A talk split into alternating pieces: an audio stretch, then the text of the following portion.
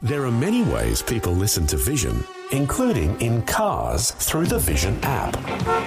The Vision app is compatible with Apple CarPlay and Android Auto, so if you have mobile coverage, you can stream any of Vision's live radio channels in crystal clear quality and enjoy a growing range of on-demand podcasts, all on the go. There are other ways to connect your phone to your vehicle's speakers too.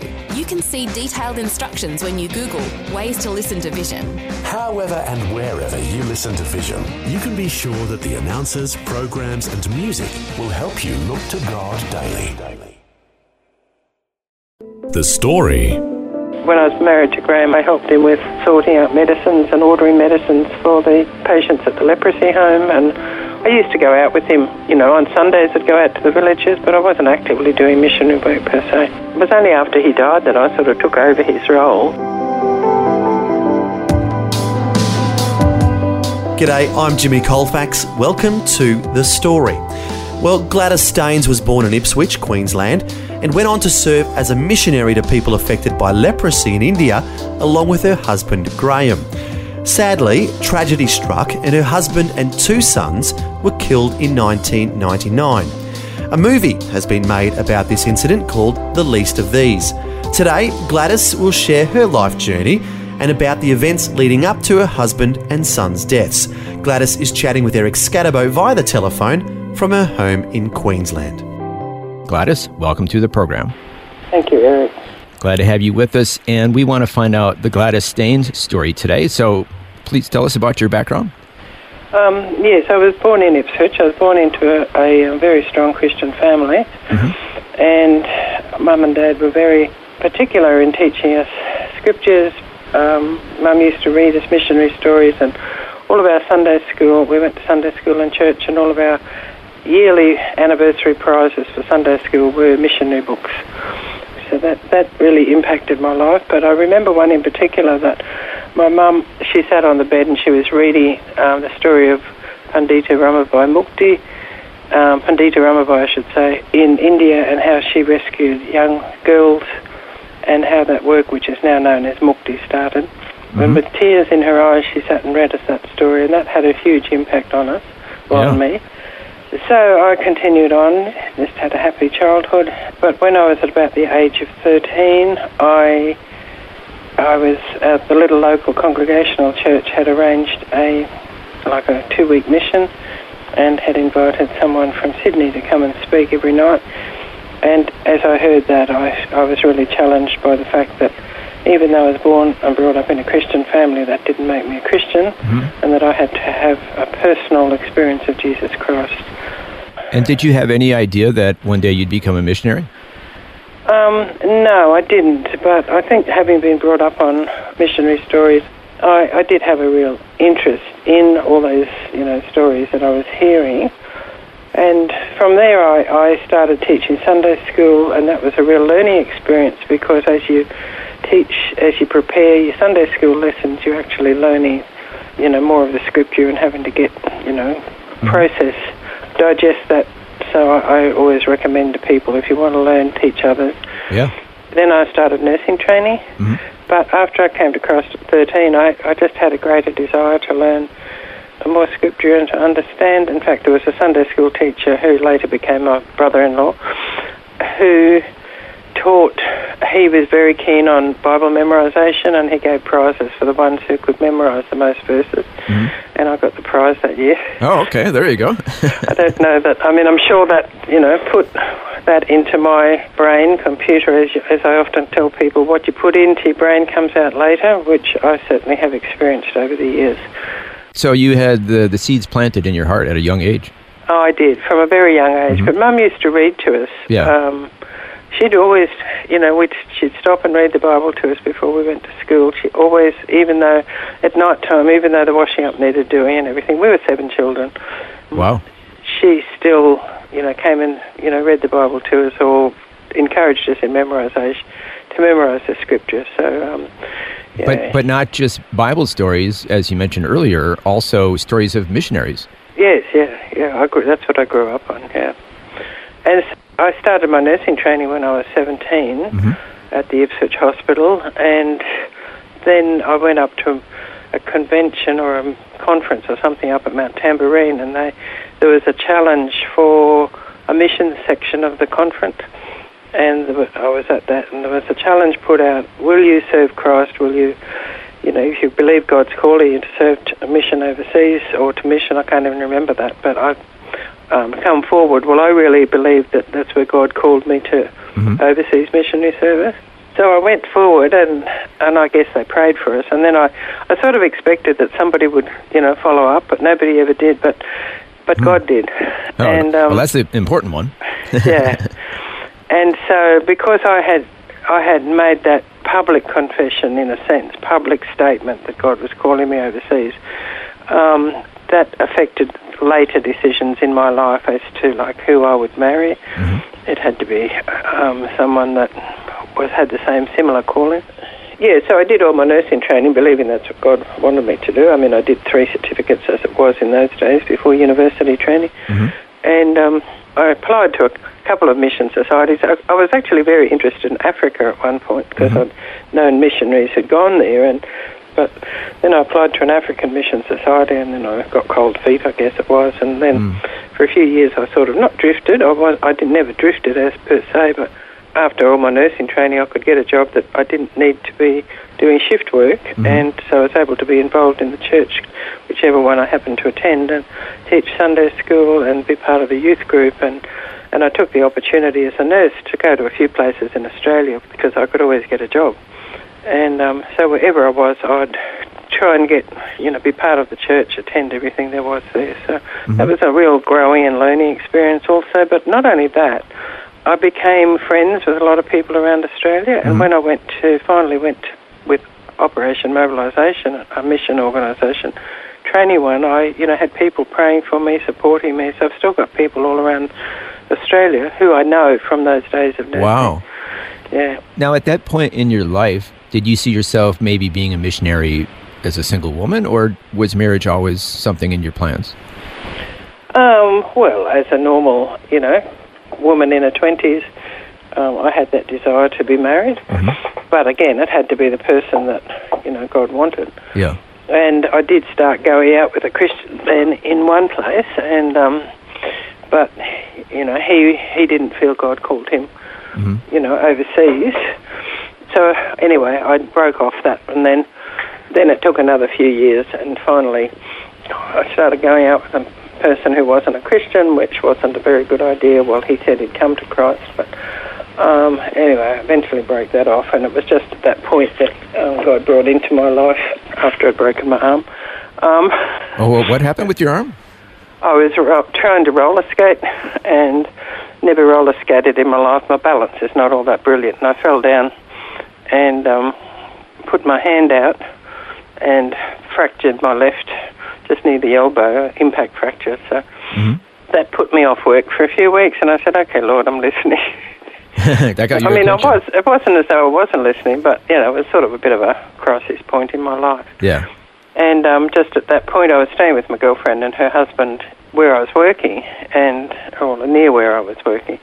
And someone that they had known for ages came back from India with Operation Mobilisation. And he was over just talking to them, and he was talking about India. He'd just come back and was like lived and breathed India, is what I often say.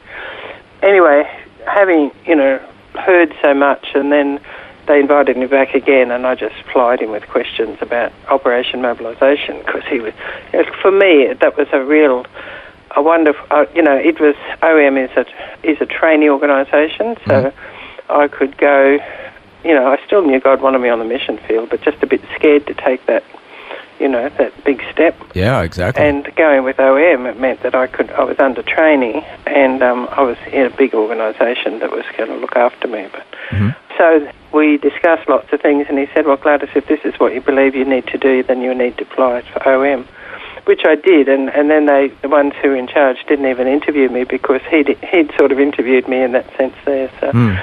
you know, you know, he'd got to know me quite a bit. So anyway, so I went with O M in mm. nineteen eighty-one, and then I thought, oh, but, you know, they'd been give, O M had given me a bit of deputation stuff, like about the ship and about India, and there was like an old film strip that you wound through as the cassette went. You know, this is old technology. Yeah, exactly. Yeah. Um, But each time I played that one on India, I got more and more challenged about it. And I remember one particular thing. It started off saying um, the church in India is a sleeping giant, and it had a massive big church there. Um, you know, the church is there, but it's not doing much. So, mm-hmm. yeah. Um, oh, I'm sure it was in some places, but you know, that was that was on the thing. I didn't say that, but that was, you know, on the mm-hmm. recording that I was doing, you know, putting through. So. Um, Yeah, and then by the time I joined O M a few months later, I really was thinking, well, God wants me in India, and I'd heard about the ship, and I'd known about the ship for years, but I was never really interested in it. Mm-hmm. So I went and joined Operation Mobilisation, went to Europe for orient, Singapore and Europe for orientation, and then I just thought they'd say, oh, you know, Gladys, you go here, you go there, but they didn't. They just presented everything, all the different areas of work, and said, you go and pray and ask God what you want. He wants you, so... Short of it is that I really believe God wanted me to go to India.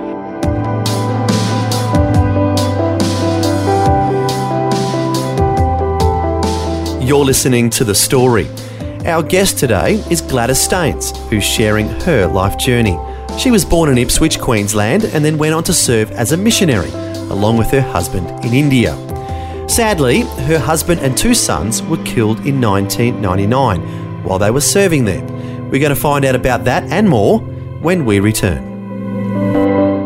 If this program has highlighted something you'd like prayer for, we'd love to pray for you. Call one eight hundred pray for me. That's one eight hundred seven seven two nine three six. It's a free call. Or text oh four oh one, one three two, eight eight eight.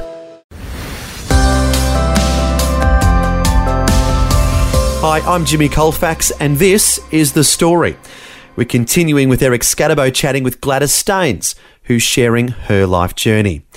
As we heard before the break, Gladys was born in Ipswich, Queensland, and then felt led by the Lord to serve overseas as a missionary.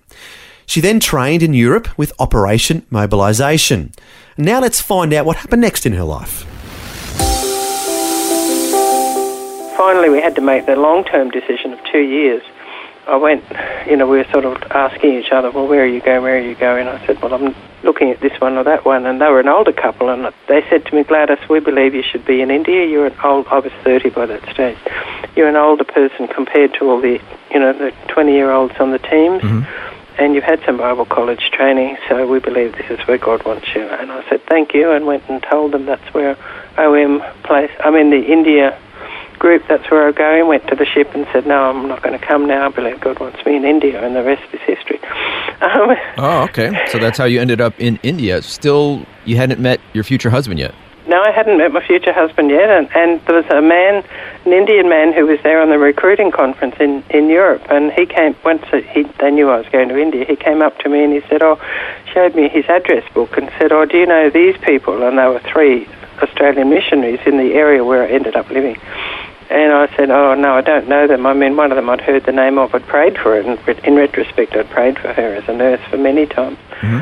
And then he showed me Graham's address, and I thought, oh, he said, do you know these people? I said, no, I sort of know where he lives, but, you know, it was just offhanded. So, but he was pretty keen that he should match Graham and I up, and probably had a little part in um, doing oh. it, but it was oh. really God who did it. So, um, so he kind of yeah. played a little matchmaker in there. Yeah, yeah, yeah.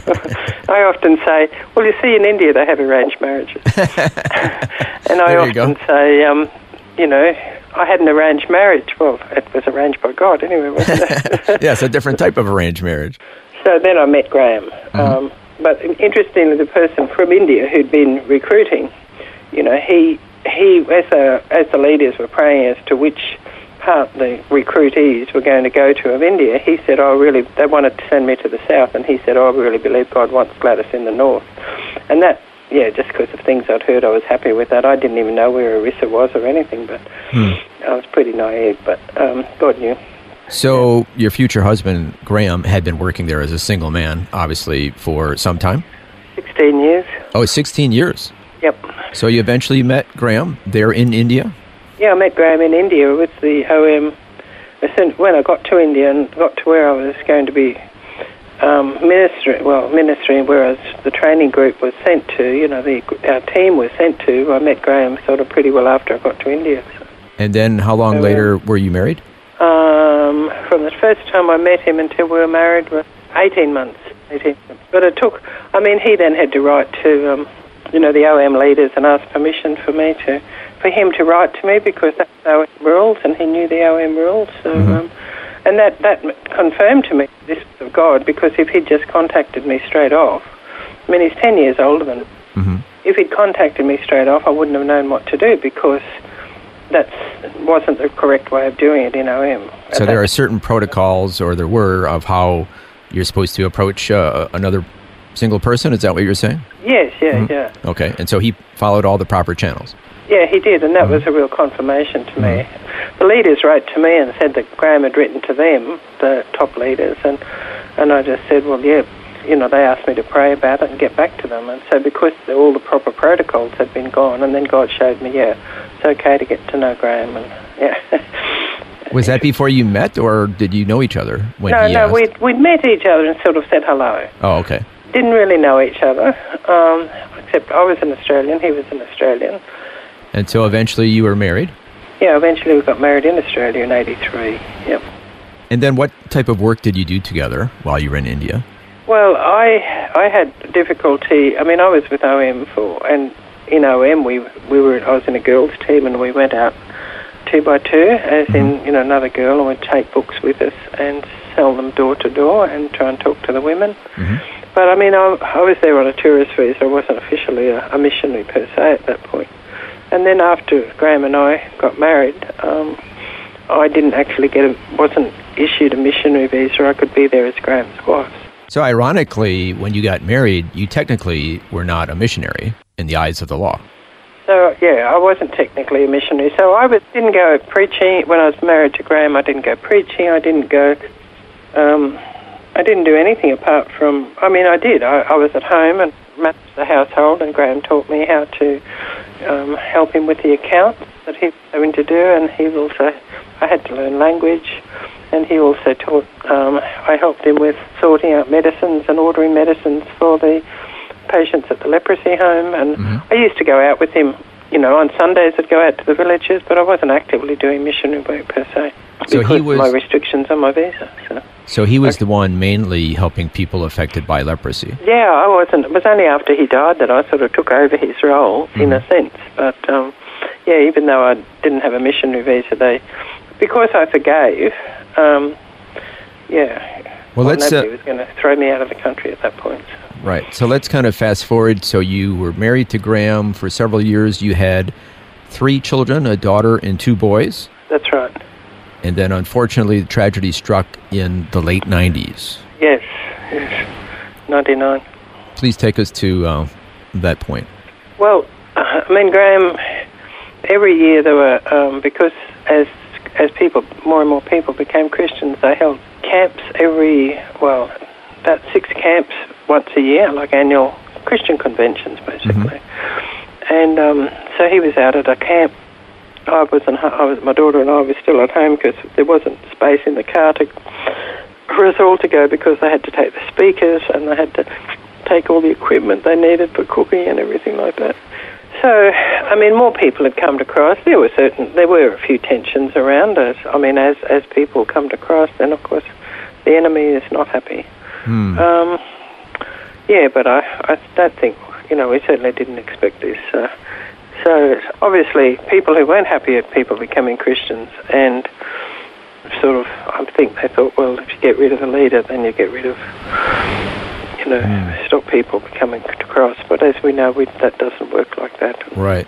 Yeah. So the long and short of it, unfortunately, was that they started a fire and started on fire the car where your husband and your two boys were sleeping. Well, they attacked them, basically. Mm. They came and I believe they beat the car with sticks. And they surrounded mm. surrounded it and beat the car with sticks and then, then set it on fire. Now, some people say that um, they... You know, whether they knew the children were there, but I think they did. And, mm. um, yeah, there's a lot of speculation about mm. one thing or the other. God knows in the long run. But, yes, so the fire, the car was set alight. It was, you know, it was, some people have said, oh, as they were, you know, going along, but they weren't. They were sleeping in the vehicle at the camp.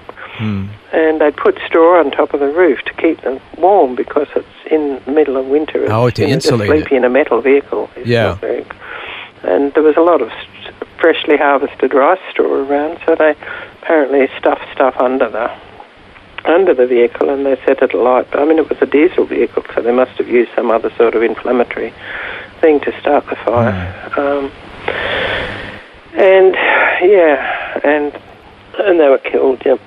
Mm, I'm so so yeah, sorry to burnt, hear that, they, burnt, they tried. To, they also had locked locked the doors. You see, in the village street, um, the houses are right on the street, so they'd mm. gone through, the mob had gone through and put the barrel bolts, which they have in those houses, barrel bolts, locked them from the outside so they couldn't get out to help. Oh, and, wow. Um, and so some people, I mean, there were a lot of people camped in straw, mm. you know, straw shelters. And at this point, we should say that if anybody wants to know more, they can watch the movie that was made, yes. The Least of These yes, movie. Yes. Mm. Unfortunately, you found yourself alone with just you and your daughter after that. Yes, yeah. And you had a decision to make as to how to respond. Yeah, well, God helped us to forgive straight away. I mean, I'd, I'd heard about, um, you know, like in, when when the Christians were persecuted, like in China, they the reason the church grew was that it was uh, people, the Christians forgave, and mm-hmm. I'd often said, even ten days before, I said, you know, when there were there were tensions in other parts of the country, and, but um, you know, as Christians, we need to forgive, and I didn't never knew, realised that ten days later I'd be actually saying those words. So. Wow. But um, so you but, made the difficult decision to forgive the people who killed your husband and two boys. Well, yeah, God just helped me to do it, though. Mm. That's all I can say. And, you know, then the Bible says that if you confess with your mouth, you know, just the fact of act, actually saying it and then realising the implications of it later, in a sense. But mm. um, and, you know, when you forgive, then there's no bitterness. So um, mm. uh, certainly sadness. I mean, I would love to still have my husband and two... two mm-hmm. sons with yes, me. Yes, of course. There's times in life when, you know, you see other people, other people's children, you know, like my son would be now thirty-one, the older one, and the other one would be twenty-seven. So, mm. you know, all that you miss out on that. And I know my daughter misses my family also, naturally. She's married yeah. to a fine Christian man with a very fine, you know, with her fam- her, his family is also keen, you know, following the Lord. So I mm. praise God for that. And I have four grandchildren. And as we're recording this, you're about to go back to India in a few days. Yeah, I'm going back to India too. Well, I've been asked to go and just give a little talk at um, Christian Medical College in Vellore mm-hmm. on Doctor John Scudder, but also I'm going to visit some friends and then going back to visit where I lived. I haven't been there for five and a half years. So mm.